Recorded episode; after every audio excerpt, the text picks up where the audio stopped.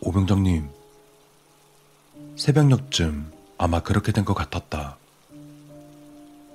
정말 오랜만에 근무가 비어서 꿀잠을 자는 중인데 나를 깨우는 소리가 너무나 크게 들렸다.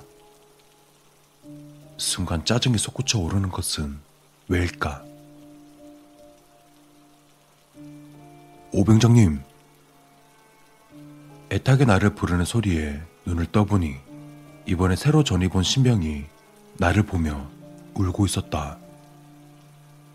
순간 욱하고 올라왔던 감정은 거짓말처럼 사라졌다. 대신 당혹과 허탈함이 나의 두 시야를 또렷하게 해주었다.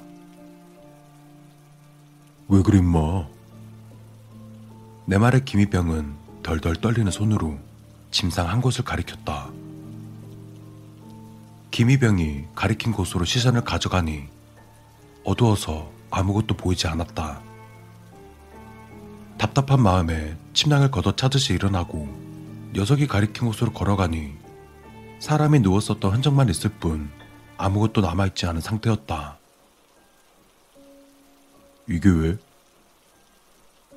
내 물음에 김희병은 잠시 우물거리더니 답했다.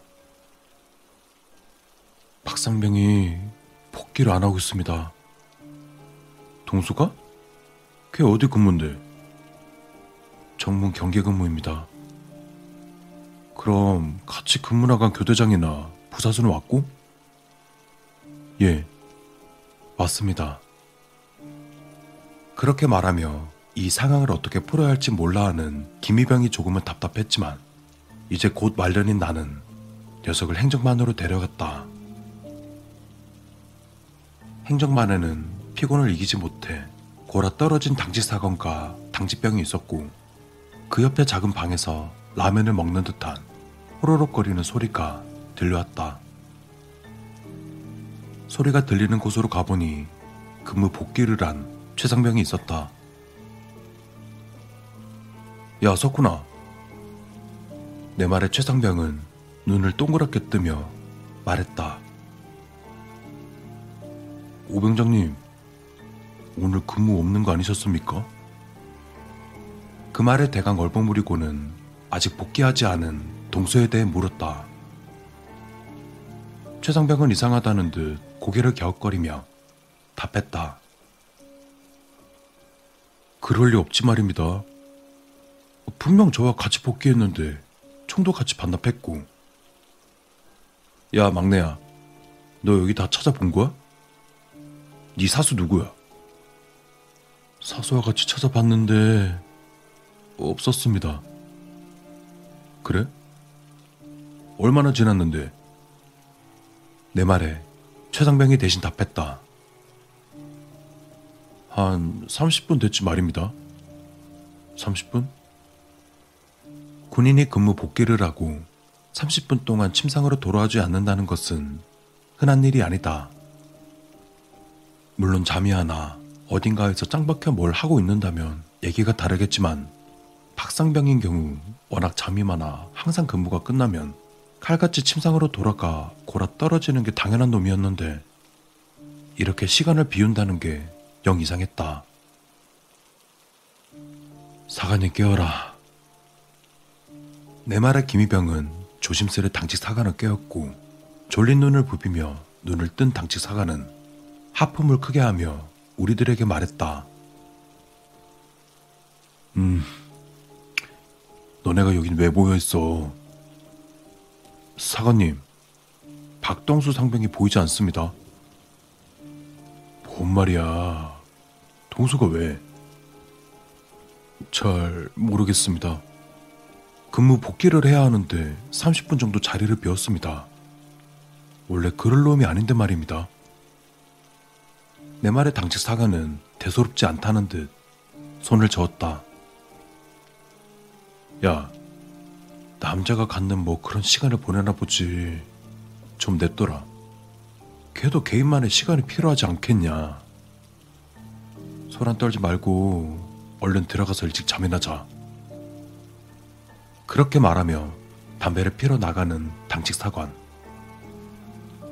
나 역시 대수롭지 않게 여기며 김희병과 최상병을 돌려보냈다.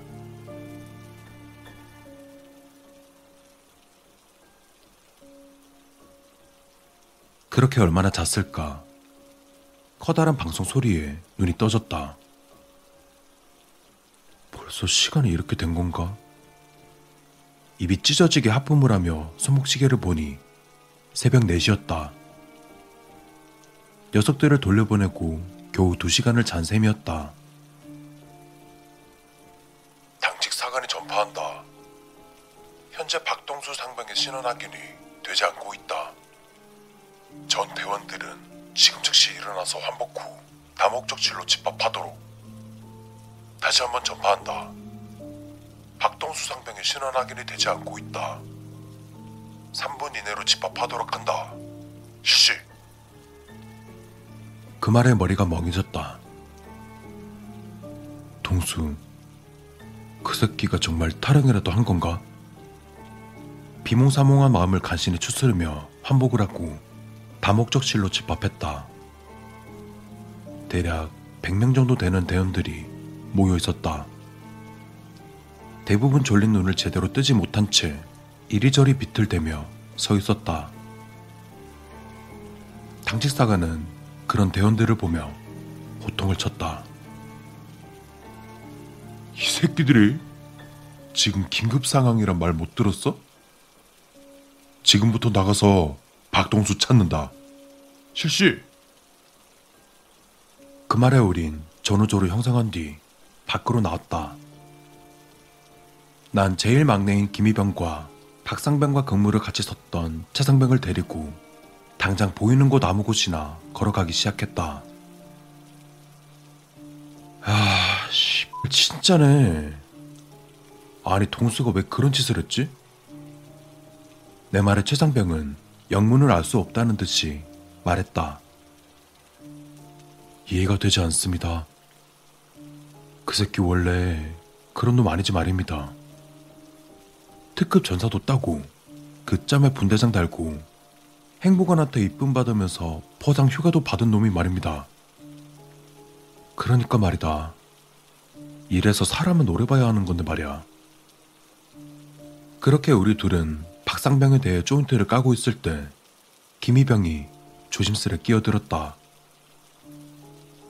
저 실은 드릴 말씀이 있습니다. 그 말에 우린 김희병을 바라보았고 김희병은 약간 몸을 떨며 말했다. 그 아까 박상병을 깨울 때 무슨 그림자 같은 게 박상병 위에 있는 게 보였습니다. 뭔 개소리야. 너 기가 약해서 본거 아니야? 최성병의 다그침에 김희병은 단호히 고개를 저었다. 맹세코 진실입니다. 전 피곤해서 헛것인 줄 알고 박상병을 깨우러 갔는데 그 그림자의 형태가 점점 또렷하게 보이더니 한 여자가 보이는 겁니다. 그래서 너무 무서워서 나가려는데 그 여자가 저를 붙잡고 미친 듯이 웃었습니다. 그리고 바로 박상병의 몸으로 들어갔습니다. 몸을 벌벌 떨며 말했다. 그 모습을 보며 우린 뭔가 이상함을 깨닫고는 재차 물었다. 그래서 어떻게 됐는데? 그 박상병이 정말 순식간에 일어나서 환복을 하기 시작하더니 바로 근무하러 나갔습니다. 그게 끝이야?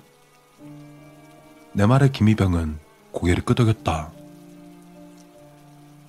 근데 이상합니다. 제가 굳이 깨우지 않아도 알아서 그렇게 일어날 뿐이 아닌데. 분명 그 여자도 이상하고 역시 뭔가 있는 것 같습니다. 아, 네가 헛것을 본 거라니까. 아닙니다. 정말 아닙니다. 우린 울먹거리는 기미병을 무시하고서 대충 뒷산에 오르기로 했다. 좌우로 다른 부대원들이 꽤 가까운 거리에 있어서 소통이 되지 않을 염려도 없었다. 새벽에 오르는 뒷산의 공기는 맑고 좋았다. 그렇게 박상병 찾기에 모두가 몰두하고 있을 때쯤이었다.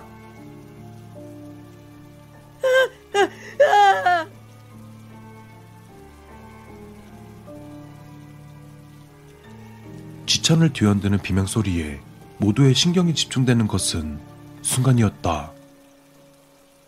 우린 서로 뭐라 할 것도 없이 소리가 들리는 쪽으로 전력으로 뛰었고 곧 현장에 도착했을 때에는 비명을 지르며 엉덩방아를 찍고 있는 다른 대원과 커다랗고 오래된 나무에서 목을 매달고 자살한 박상병의 모습을 볼 수 있었다.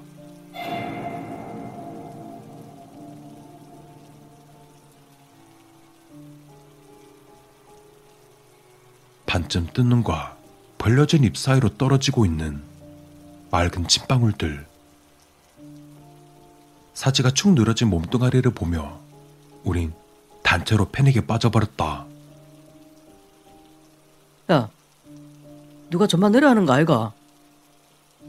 누군가 그렇게 말했다. 하지만 선뜻 나서는 대원은 아무도 없었다. 그냥 묵묵히 쳐다보기만 할 뿐. 그만큼 누군가의 죽음은 생소하고 낯선 것이었다. 하는 수 없이 난 근처 초소에 있는 전화를 이용해 당직 사관으로 호출했다. 얼마 뒤 모습을 드러낸 당직 사관과 군의관은 잔뜩 찡그린 얼굴로 박상병의 안위를 살폈다. 뭐가 그래도 억울한지 반쯤 감긴 두 눈동자 안에서는 희미하게나마 빛이 보이는 것 같았다. 그리고 군의관이 준비해 가져온 하얀 청 같은 것으로 박상병의 얼굴을 가리니 모두가 침울한 얼굴로 그 자리를 지킬 뿐이었다. 숨소리조차 들리지 않는 공간. 우린 그렇게 멍하니 죽어버린 박상병의 사체를 바라보고만 있었다.